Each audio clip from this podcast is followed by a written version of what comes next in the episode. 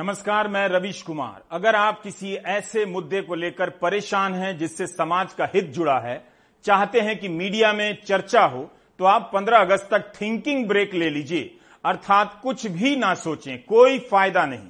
15 अगस्त तक तिरंगा को लेकर ही बहस होगी। तिरंगा के आसपास भांति भांति के मुद्दे खड़े किए जाएँगे। अखबारों में छपने भी लगा है कि मोर्चे और मार्च की तैयारी होने लगी है ताकि आपके भीतर देशभक्ति की भावना जगाई जा सके। मेरी अपील है कि आप देशभक्ति की भावना खुद से भी जगा लें, जैसे आप खुद से खाते हैं, खुद से नहाते हैं, इसी तरह से आप खुद से देशभक्ति की भावना क्यों नहीं जगा सकते? ऐसा क्यों है कि हर दूसरा आ जाता है बताने के लिए कि देशभक्ति की भावना नहीं है, जगानी पड़ेगी। कब तक आपको जगाने का काम दूसरे किया करेंगे? इसके लिए बहुत ज़रूरी है कि भारत में एक विशाल काय घंटा लगाया जाए।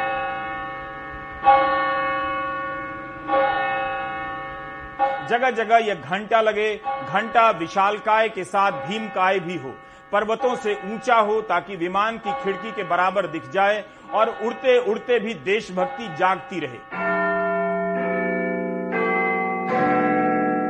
हर घंटे यह घंटा पूरे देश में बजे और देशभक्ति की भावना को सोने ना दे। क्या क्या नहीं किया गया कि देशभक्ति जागती रही?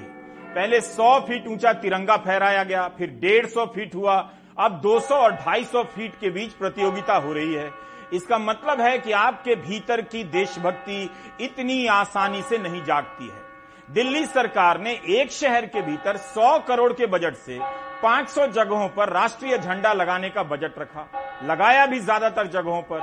इनकी ऊंचाई 115 फीट रखी गई। एक शहर जो तिरंगा लगाने पर 100 करोड़ रुपए खर्च कर रहा हो। इसके बाद भी इस शहर में घर घर तिरंगा अभियान चलाया जा रहा है। इसका मतलब है कि लोगों ने अभी तक देशभक्ति नहीं जगाई है। इसलिए अब घंटा लगाने की ज़रूरत है ताकि हर घंटे यह घंटा देशभक्ति की भावना को जगाता रहे। सॉरी, मैं आपको डांट रहा हूँ, लेकिन मेरा क्वेश्चन वाजिब है कि आप देशभक्ति की भावना को सोने ही क्यों देते हैं कि कोई दूसरा जगाने आ जाता है?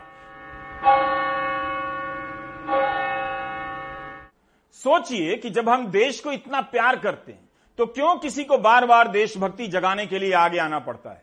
हमने सुना है और पाया भी है कि प्यार में तो रातों की नींद उड़ जाती है, लेकिन आपका इस देश से यह कैसा प्यार है कि देशभक्ति सो जाती है? मेरी आप जनता से बहुत शिकायतें हैं। आपके भीतर अगर देशभक्ति जागती रहती, आज जगह जगह तिरंगा लगाने में सरकारों को करोड़ों रुपए खर्च नहीं करने पड़ते।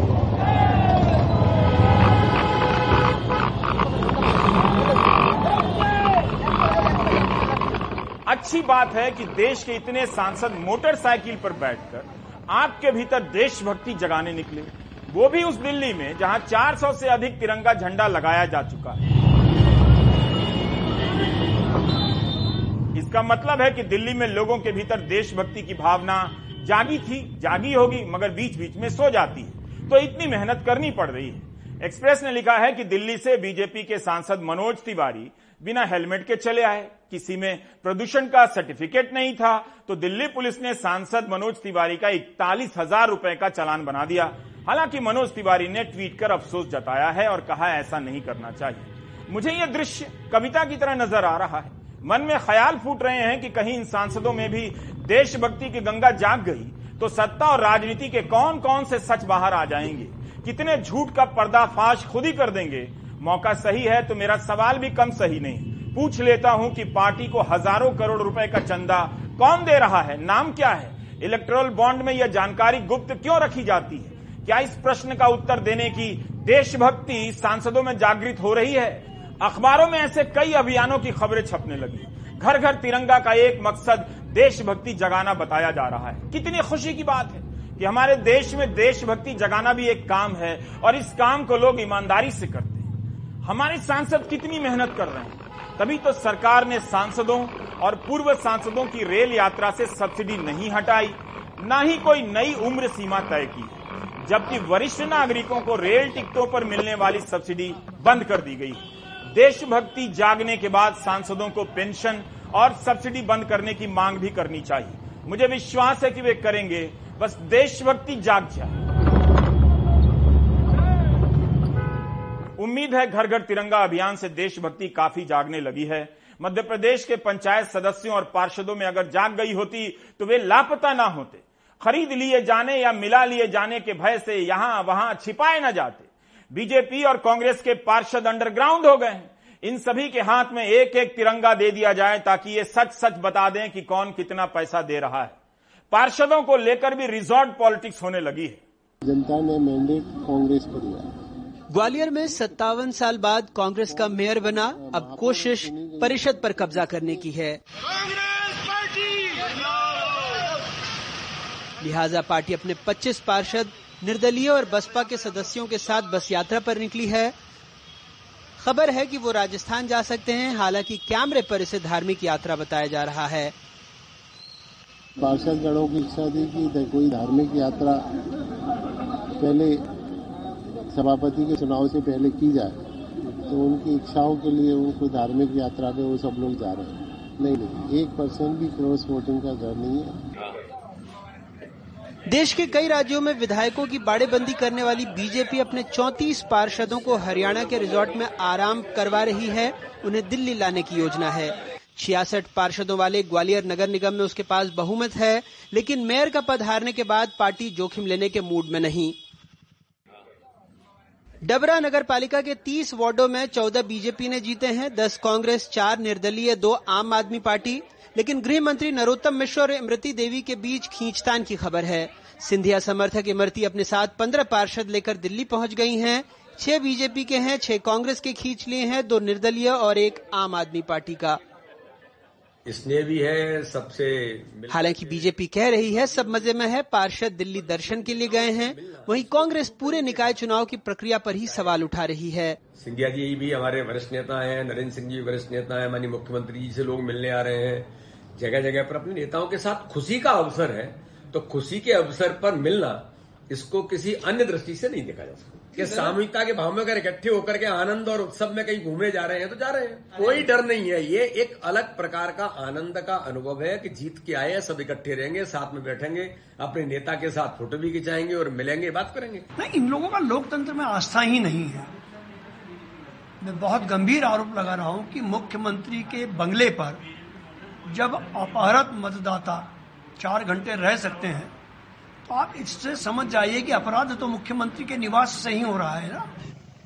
राज्य के तीन बड़े नगर निगम, इंदौर, भोपाल, जबलपुर में पाँच, छह और सात अगस्त को नई शहर सरकार शपथ लेगी। भोपाल, इंदौर के शपथ समारोह में मुख्यमंत्री शिवराज सिंह चौहान शामिल होंगे। तो जबलपुर में पूर्व मुख्यमंत्री कमलनाथ रहेंगे। ग्वालियर में सभापति का फैसला भी पाँच को हो जाएगा।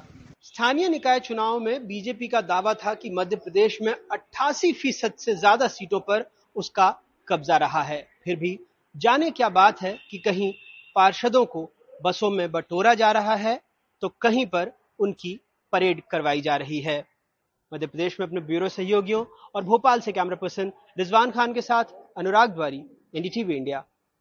मोदी सरकार ने अलग अलग समय में जगाने वाले कई अभियान लॉन्च किए कई प्रकार की शपथ लेने के भी अभियान हैं।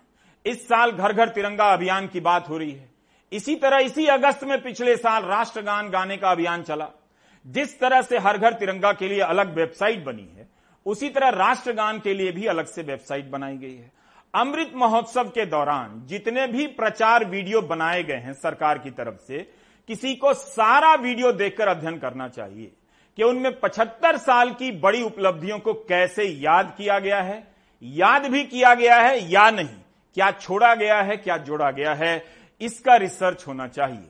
यह समय 75 साल के एक एक मील के पत्थरों को याद करने का था, लेकिन सारा ज़ोर, शपथ और जागृति अभियान पर डाल दिया गया। पिछले साल इसी वक्त संस्कृति मंत्रालय ने लोगों से अपील की कि राष्ट्रगान गाकर अपना वीडियो अपलोड करें। एक प्रचार वीडियो भी इसके लिए बनाया गया। जब भी हम भारतीय एकजुट हुए जो हमारा था, हमने वापस लिया। जो हम चाहते थे, वो हमने पाकर दिखा इसमें पोलियो उन्मूलन और मंगल मिशन है, मगर क्या इसकी जगह संविधान को अंगीकार करना? पहली बार चुनाव कराना आईआईटी की स्थापना से लेकर इसरो की स्थापना करना चंद्रयान जैसे मील के पत्थर नहीं हो सकते थे। यह समय इसका हिसाब करने का नहीं है। मगर ध्यान में रख सकते हैं। पिछले साल राष्ट्रगान अभियान काफ़ी सफल भी रहा। इसकी वेबसाइट पर ही ढाई करोड़ यूज़र की संख्या दिख रही है। राष्ट्रगान गाकर हमने लोकतंत्र की शक्ति दुनिया को दिखाई। चलिए। इसके बाद आम लोगों ने राष्ट्रगान गाया भी, उसका वीडियो अपलोड किया। इस अभियान का भी मकसद था कि आप में एकता का भाव पैदा हो, गर्व का भाव पैदा हो। मोदी सरकार के दौरान कई प्रकार के ऐसे जन अभियान चलाए गए। आज़ादी के अमृत महोत्सव के दौरान जो अभियान चले हैं, उनका जब इतिहासकार पाठ करेंगे तो हाफने लग जाएँगे। एक अभियान तो यह भी था कि आप व्हाट्सएप नंबर पर क्लिक कीजिए, बताए गए पते पर वीडियो रिकॉर्ड कर भेजिए। दिल्ली का नया डिजिटल गार्डन। कनॉट प्लेस के सेंट्रल पार्क में बना ये स्मारक समर्पित है। स्वाधीनता संग्राम के उन वीर बलिदानियों को, जिन्होंने हमारी आज़ादी के लिए अपने जीवन न्यौछावर कर दिए। जिनके साहस और त्याग का उजाला ये विशाल प्रकाश स्तंभ आकाश में दूर दूर तक फैलाता है। और आपका संदेश दिल्ली के कनॉट प्लेस के सेंट्रल पार्क के स्क्रीन पर फ्लैश करने लगेगा। इस प्रचार वीडियो में लिखा है कि कोई भी ऐसा दिन ना हो जो समय की स्मृति से आपको मिटा दे। देश के लिए बलिदान देने वालों को याद करने के लिए यह अभियान दिल्ली के कनॉट प्लेस में ही चलाया गया। आपके गाँव में नहीं। किसने देखा किसने नहीं? हम कैसे कह सकते हैं? जो डेटा है उसके अनुसार आज़ादी के नायकों के प्रति उनचास लाख श्रद्धांजलियाँ अर्पित की गई संदेश भेजे गए। आज हम आज़ाद भारत में सांस ले रहे हैं। स्वतंत्र भारत के हम स्वतंत्र नागरिक। आइए, उन बलिदानियों के प्रति अपना आभार व्यक्त करें। अपने भावपूर्ण संदेश साझा करके अपनी श्रद्धांजलि अर्पित करें। उनके त्याग को व्यर्थ न जाने दें। स्वतंत्रता के प्रकाश पुंज को अपने योगदान से निरंतर प्रज्वलित करते रहें। क्या आपको कुछ अजीब नहीं लगता कि समय समय पर इतने सारे जागृति अभियान चलाए जा रहे हैं? इनका वाकई आपके ऊपर कोई नैतिक और मनोवैज्ञानिक असर हो रहा है। कितनी बार देशभक्ति की भावना को इस तरह अभियानों से जगाया जाए। क्या यह अभियान कुछ ज़्यादा नहीं है? ऐसा लगता है कि जनता नर्सरी कक्षा में बैठी है। उसे नहाने, धोने, खाने पीने, कंघी करने से लेकर सोने जागने का तरीका सिखाया जा रहा है। 2014 में जब नरेंद्र मोदी प्रधानमंत्री बने तो जागृति अभियानों पर बहुत ज़ोर दिया गया। सरकार ने कई प्रकार के शपथ अभियान भी चलाए। विद्या कसम, हमने इस पेज पर शपथ अभियानों की गिनती की तो उनकी संख्या 60 मिली। शपथ के दो अभियान राज्यों के भी हैं, बाकी अंठावन शपथ अभियान मोदी सरकार के हैं। इनमें से 23 शपथ अभियान शुरू होकर बंद हो चुके हैं और 35 शपथ अभियान चल रहे हैं। लोग 35 मामलों में कस्में खा रहे हैं। इन दिनों भारत के लोगों को जो कस्में खिलाई जा रही हैं, उनके कुछ नाम दे रहा हूँ, ताकि आप प्राइम टाइम देखते देखते कुछ कस्में खा सकें। एक शपथ का नाम है, मुझमें है गांधी। गांधी इन मी। इसके लिए आपको मोबाइल फ़ोन का नंबर देना होगा। ओटीपी आएगा। तब जाकर आप मुझमें है गांधी का शपथ पत्र प्राप्त कर सकते हैं। 2019 में यह शपथ अभियान शुरू हुआ। इसके तहत एक प्रमाण पत्र भी दिया गया कि मुझमें गांधी हैं और मैं प्रतिज्ञा लेता हूँ कि मैं गांधी की तरह जीवन के हर क्षेत्र में सत्य और ईमानदारी का आचरण करूँगा, बापू की आज्ञा का पालन करूँगा। साठ हज़ार पाँच सौ चौरासी नागरिकों ने शपथ ली कि उनके भीतर गांधी हैं।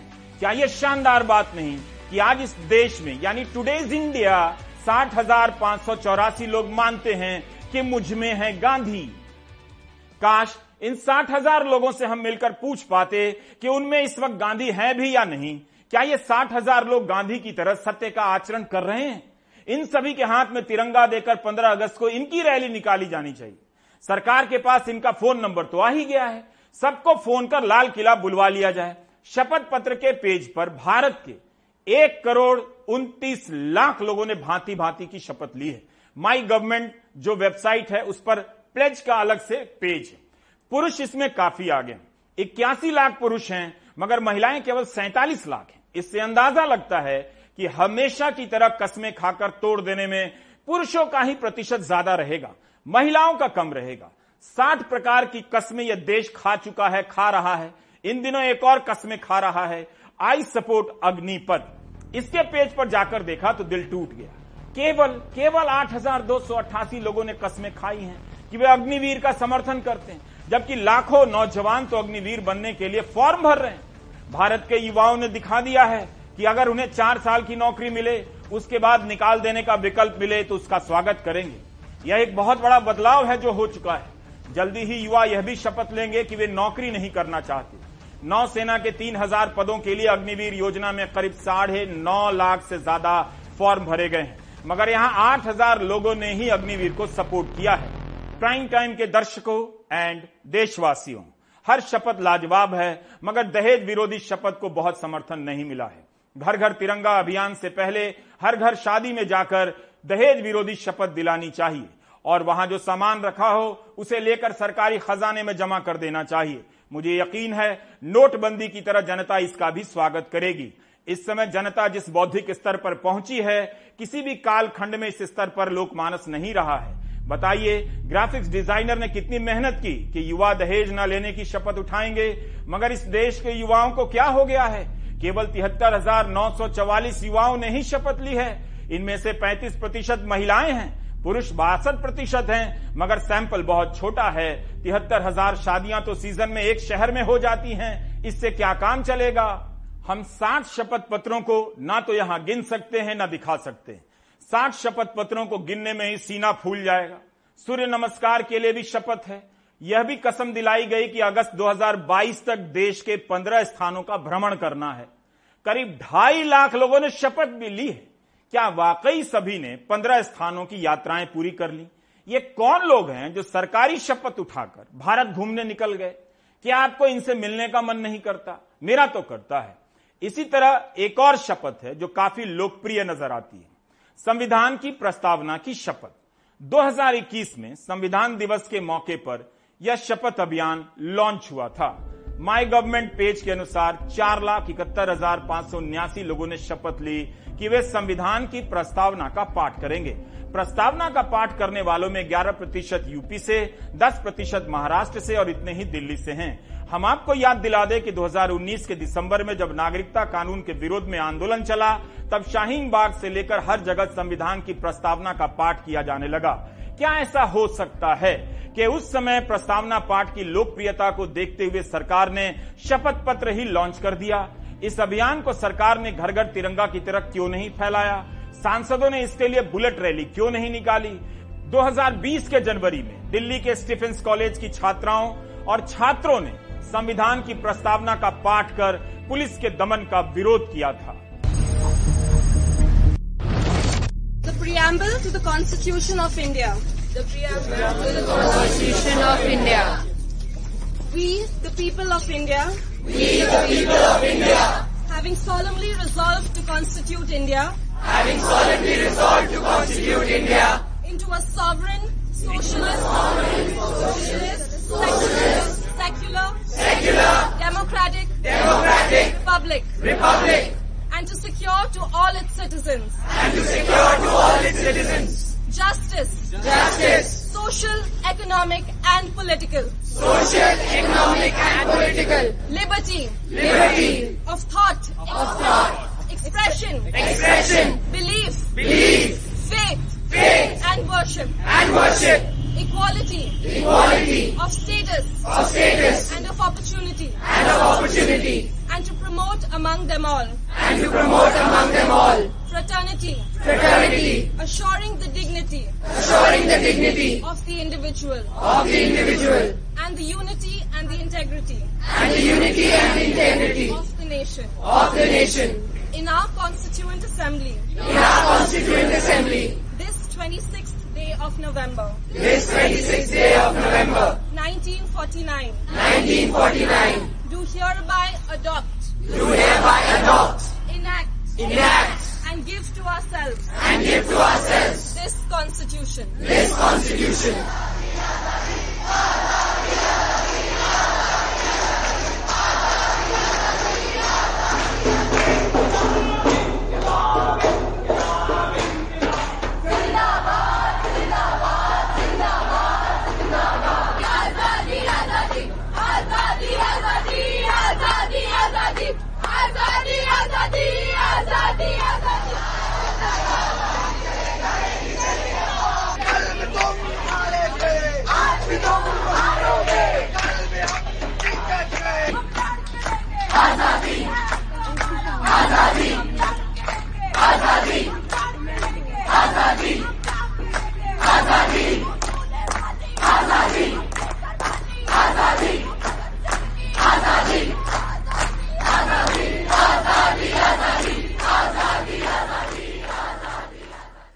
जनता प्रस्तावना पढ़ती है और उसका इस्तेमाल प्रतिरोध के नैतिक बल के रूप में करती है, तब क्या सरकार उसे अपना अभियान मानेगी?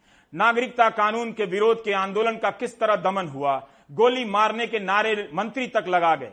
इसलिए आग्रह है कि देशभक्ति को जगाए रखिए। अगर आप अपनी तरफ़ से मेहनत करते तो सरकार को 60 प्रकार की कस्में नहीं खिलानी पड़ती। बार बार देशभक्ति का अभियान नहीं चलाना पड़ता। मेरा सवाल है कि ऐसे अभियानों से क्या सभी जागते हैं? जागृति आती है। तो लखनऊ में पोस्टर लगाने वाले सुरेश प्रताप सिंह और मनोज श्रीवास्तव क्यों नहीं जाग रहे हैं? इन्होंने पोस्टर लगाया कि 9 अगस्त को जंतर मंतर पर हिंदू राष्ट्र के लिए भगवा क्रांति करेंगे। भारत को हिंदू राष्ट्र बनाना है। इनके पोस्टर पर हिंदू राष्ट्र का जो झंडा है, वो तो तिरंगा से अलग दिखता है। मेरा सवाल है कि अगर इनकी क्रांति 15 अगस्त से पहले हो गई, सफल हो गई भारत हिंदू राष्ट्र बन गया तब घर घर तिरंगा अभियान का क्या होगा? इन्हीं प्रश्नों को लेकर रविश रंजन ने मनोज श्रीवास्तव से सवाल किया। मनोज श्रीवास्तव के इस पोस्टर पर लिखा है कि ये पैसा बांटकर लोगों की मदद करते हैं। कहाँ से पैसा लाते हैं या लाएँगे पता नहीं। इनके पेज से पता चलता है कि भारतीय केसरिया वाहिनी के पंद्रह हज़ार सदस्य हैं। अब अगर पंद्रह हज़ार फॉलोवर हिंदू राष्ट्र का झंडा फहराने लग जाएँ, तिरंगा ना फहराएँ, तो घर घर तिरंगा अभियान शत प्रतिशत सफल नहीं होगा। इनके सोशल मीडिया पर एक तस्वीर भी है, जिसमें वे संघ प्रमुख मोहन भागवत के पीछे खड़े हैं। मैं फ़ोटो को गंभीरता से बिल्कुल नहीं लेता। पता भी नहीं चलता कौन किसके साथ फ़ोटो खिंचा ले, लेकिन अगर इनका संबंध आरएसएस से है तो खुद ही बता देंगे। मनोज कृष्ण जी, जब पूरा भारत हर घर तिरंगा मना रहा है तो आप केसरिया फहराने की बात करते हैं हिंदू राष्ट्र बनाने की बात कर रहे हैं। हमारे तिरंगा हमारा राष्ट्रीय ध्वज है और उसका जो पहला रंग है वही केसरिया रंग है। केसरिया है सफ़ेद है हरा है। और अब समय आ गया है कि बहुत समय तक देश के अंदर हरा और भगवा में लोगों ने देश को बांटा है। और मैं यहाँ पे बताना चाहता हूँ कि हरा भी हमारा सफ़ेद भी हमारा भगवा भी हमारा गंगा भी हमारी यमुना भी हमारी और ये सभ्यता भी हमारी। तो ये हिंदू राष्ट्र क्यों बनाना चाहते हैं? अभी कौन सा राष्ट्र है इस वक्त?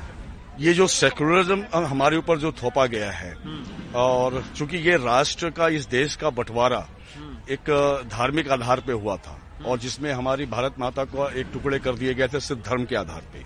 वो एक मुस्लिम राष्ट्र बना तो जो गलती उस वक्त हुई थी, उसको सुधारने का प्रयास किया जा रहा है। ये धरती भगवान की है, देवताओं की है। तो ये हिंदू राष्ट्र ऑफिसरी तौर पे भी होना चाहिए। अच्छा एक बात बताइए, आप लोगों का जो बैनर है, उसमें नवल कांत, जो गिरीश साहब हैं, जो कि महंत जी हैं, महामंडलेश्वर हैं, उनकी फ़ोटो जो है, वो आरएसएस के प्रमुख मोहन भागवत जी के भी साथ में है, योगी आदित्यनाथ जी के भी साथ में है। अब साथ में होना वो तो कोई भी किसी के साथ फ़ोटो हो सकता है और एक दूसरे से हो मिल सकते हैं उसमें कोई आपत्ति तो नहीं तो आरएसएस से आप लोग भी साथ में हैं? आरएसएस की कि आप लोग? नहीं फ़िलहाल हम जिस बैनर पे हम काम कर रहे हैं ये भारतीय केसरिया वाहिनी का बैनर है और और जहाँ तक राष्ट्रीय स्वयं संघ का सवाल है जब अगर हम हिंदुत्व की बात कर रहे हैं और इस देश को हिंदू राष्ट्र की बात कर रहे हैं और ये भावना हमारे अंदर जागृत है तो निसंदेह हमारे विचारधारा उनसे तो है ही है साथ में। तो आपने इस संबंध में उनसे भी बातचीत की कि नहीं की? भा- मोहन भागवत जी से योगी जी से? नहीं मोहन भागवत जी ने तो कही रखा है कि पंद्रह साल के अंदर जो है अखंड भारत होगा। अच्छा। और जब अखंड भारत होगा तो वो अखंड भारत जो हिंदू राष्ट्र हो तो उसकी बात हम लोग कर रहे हैं। आप पाकिस्तान के रावलपिंडी को भी बता रहे हैं कि वो रावल बप्पा था किसी समय में? हम नहीं बता रहे हैं आप। लाहौर को बता रहे हो कि लव अ, लव नगर या लव प्रीत? जी बिल्कुल। रवल बप्पा वो अ, की नगरी थी। रावलपिंडी। और- रावलपिंडी और लाहौर जो है वो हमारे राम के सुपुत्र लौ के नाम से। है। अच्छा। और उसको पुनः प्राप्त करना हमारा कर्तव्य है। अच्छा। तो ये कैसे प्राप्त करेंगे सर आप लोग? अब देखिए कौन कौन लोग यहाँ पर आएँगे जो इस देखिए, विश्व- करने वाले विश्व- राष्ट्र बनाने की मुहिम में विश्व विश्व का हाँ। एक दृश्य बदल रहा है। अच्छा। जितने छोटे छोटे राष्ट्र हैं देश हैं वो समाप्त होने के कगार पे हैं। इसराइल ग्रेटर इसराइल बनने जा रहा है। हम्म, अब रशिया आप देखिए वो भी अब, अब अपने जो टूटे हुए साथी उनको मिलाने का प्रयास कर रहा है। तो भारत भी अखंड भारत की बात कर रहा है और सोच रहा है उस पर काम कर रहा है तो क्या बुरा कर रहा है? देश जहाँ जा रहा है वहाँ जाएगा। लेकिन आप कहाँ जा रहे हैं ये पता रखिए। आज़ादी के अमृत महोत्सव के मौके पर हिंदू राष्ट्र बनाने की मांग करने वाले संगठन भी कम नहीं है। इसी देश में इन लोगों की देशभक्ति कैसे जगाई जाए, सरकार बता सकती है। फ़िलहाल आपको पत्रकार सिद्दीक कप्पन के बारे में याद नहीं होगा। कैसे याद होगा? जब आप 60 प्रकार की शपथ नहीं याद रख पाते तो पत्रकार सिद्दीक कप्पन को कैसे याद करेंगे? छह सौ उनहत्तर दिनों से जेल में हैं। है जस्टिस नहीं मिल रहा आपको? क्या क्या जस्टिस चाहते हो तुम? क्या जस्टिस क्या जस्टिस चाहते हो?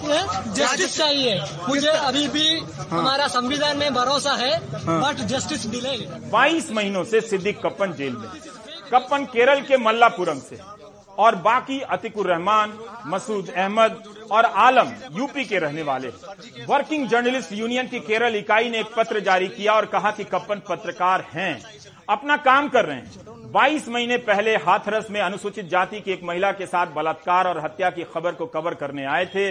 तब सिद्दीक कप्पन को गिरफ़्तार कर लिया गया। कप्पन पर आरोप है कि उन्होंने समाज में शत्रुता फैलाने और सांप्रदायिक सद्भाव बिगाड़ने की कोशिश की। कप्पन को विदेशी फंड मिलता था, जिसका इस्तेमाल कथित रूप से देश की अखंडता के खिलाफ कर रहे थे। केरल प्रेस क्लब से लेकर एडिटर्स गिल्ड ऑफ़ इंडिया ने सबने सिद्दीक कप्पन के लिए आवाज़ उठाई, मगर अनसुनी रह गई। मथुरा कोर्ट ने जब जमानत याचिका रद्द की, तब सिद्दीक कप्पन के वकील इलाहाबाद हाई कोर्ट में याचिका लेकर गए। इलाहाबाद हाई कोर्ट ने इसकी सुनवाई की और जमानत देने से इनकार कर दिया। लाइव लॉ नाम की वेबसाइट ने लिखा है कि मथुरा के एडिशनल सेशन जज अनिल कुमार पांडे ने जमानत नहीं दी और मथुरा कोर्ट ने माना कि कप्पन पीएफआई के सदस्य हैं, राष्ट्र विरोधी गतिविधियों में शामिल रहे हैं कोर्ट ने कहा कि कप्पन ने बताया है कि वे हाथरस कवर करने जा रहे थे, लेकिन उनके पास जिस संस्थान का पहचान पत्र मिला, उसने 2018 में ही काम करना बंद कर दिया था। यूपी पुलिस की टास्क फोर्स ने कप्पन के खिलाफ 5000 पन्नों की चार्जशीट दायर की है, तैयार की है। लिखा है कि कप्पन जिम्मेदार पत्रकार के रूप में नहीं लिखते थे। कप्पन पर शांति भंग करने का एक मामला था, जिसमें वे बरी हो गए। कप्पन की लड़ाई मुश्किल हो गई है। छह दिन हो गए। एडिटर्स गिल्ड ऑफ़ इंडिया ने पिछले साल 26 अप्रैल के दिन एक बयान जारी किया। कप्पन को कोविड हो गया था। उनकी पत्नी का आरोप था कि उन्हें बिस्तर से बाँध दिया गया। वे हिलडुल नहीं सकते थे, ना शौच के लिए जा सकते थे। एडिटर्स गिल्ड ने लिखा कि यह हतप्रभ करने वाला है। इस बात से कि एक देश का जमीर हिल जाना चाहिए कि पत्रकार के साथ कैसा बर्ताव हो रहा है। जमीर हिल जाना चाहिए। इस समय देश में देशभक्ति जगाने का अभियान चल रहा है। अभी जमीर के हिलने का टाइम नहीं आया है। आपके ब्रेक का टाइम आ गया है। आप ब्रेक ले लीजिए। कॉमनवेल्थ गेम्स में ब्रॉन्ज मेडल हासिल करना, ओलंपिक्स या वर्ल्ड चैंपियनशिप्स में जो मेडल होते हैं, उन एथलेटिक्स में खासकर, उनसे कहीं भी कम नहीं है। और उस लिहाज देखें, तेजस्विन, आपके लिए लाइफ का आज जो है, वो सबसे बड़ा मोमेंट है।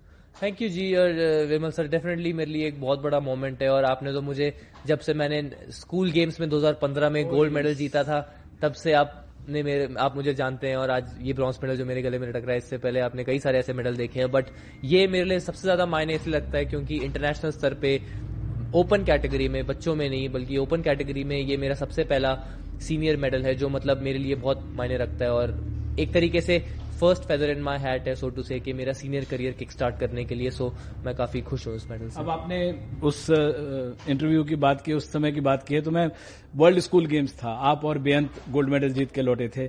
तब से यहाँ का सफ़र ओवरऑल आपको लगता है कि जैसे पाथ था उस समय हम लोग बात करते थे कि आप में ओलंपिक पोटेंशियल है तो आप हँसते थे। बिल्कुल सर वो 2015 था और उस समय हम 15-16 साल के हुआ करते थे स्कूल में थे इलेवन ट्वेल्थ में होते थे।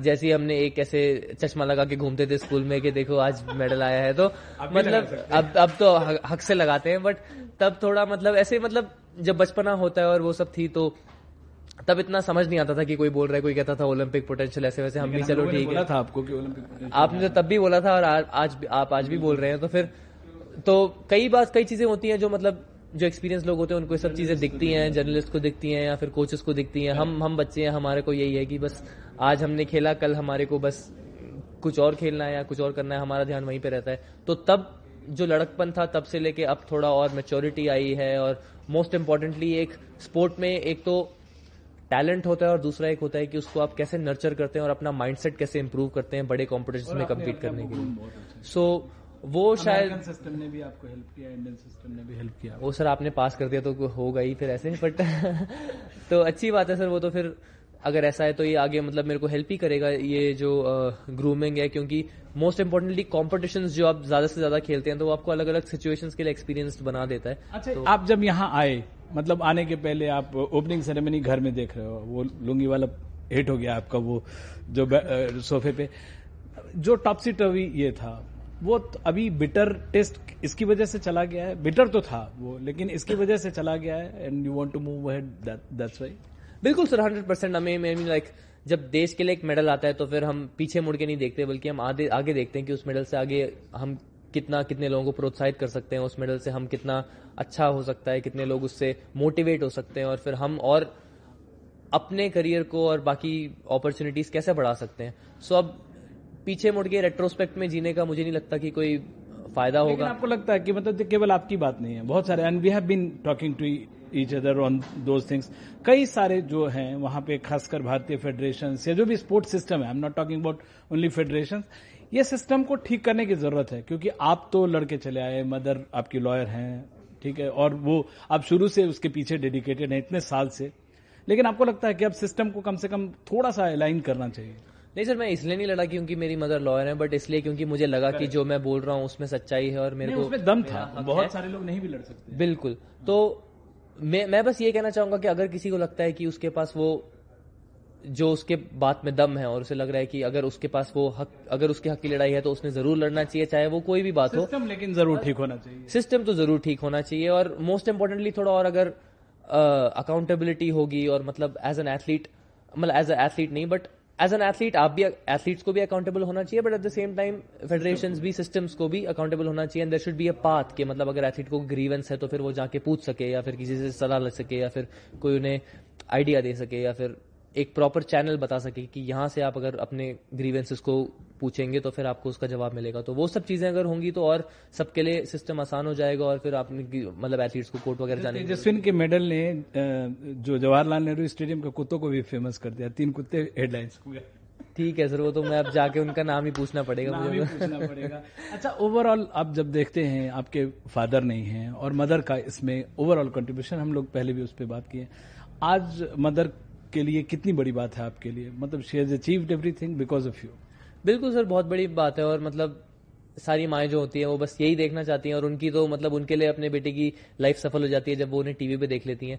तो फिर आ, मेरी माँ भी वैसी ही हैं और उनको मतलब बहुत खुशी हुई स्पेशली जैसे आपने बोला कि ऐसे over the last one one and half months काफ़ी मतलब उतार चढ़ाव और ये सब चीज़ें हुई। तो वो भी मेरे साथ क्योंकि वो मेरी माँ है तो वो मेरे साथ वो उतार चढ़ाव देख रही थी और सारी चीज़ें थी। तो आज एक मेडल आना और मतलब उनके लिए भी बहुत खुशी की बात है और मेरे लिए भी बहुत खुशी की बात अच्छा, है। आप और नीरज बहुत अच्छे फ्रेंड हैं। आप नीरज को वर्ल्ड नंबर वन बनना देखना चाहते हैं और अपनी रैंकिंग का क्योंकि अब वो रियलिस्टिक टारगेट है।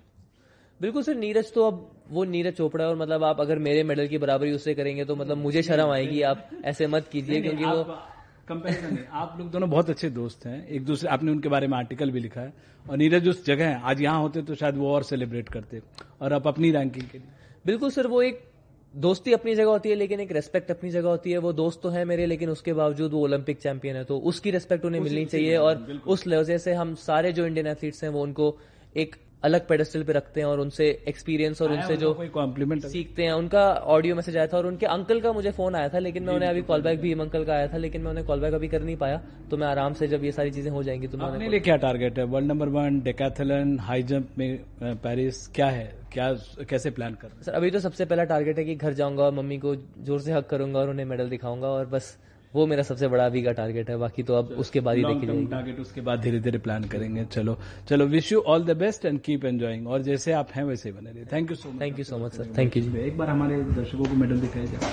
ये बहुत रेयर मेडल है। Can I touch it of course thank you आप देख रहे थे प्राइम टाइम नमस्कार।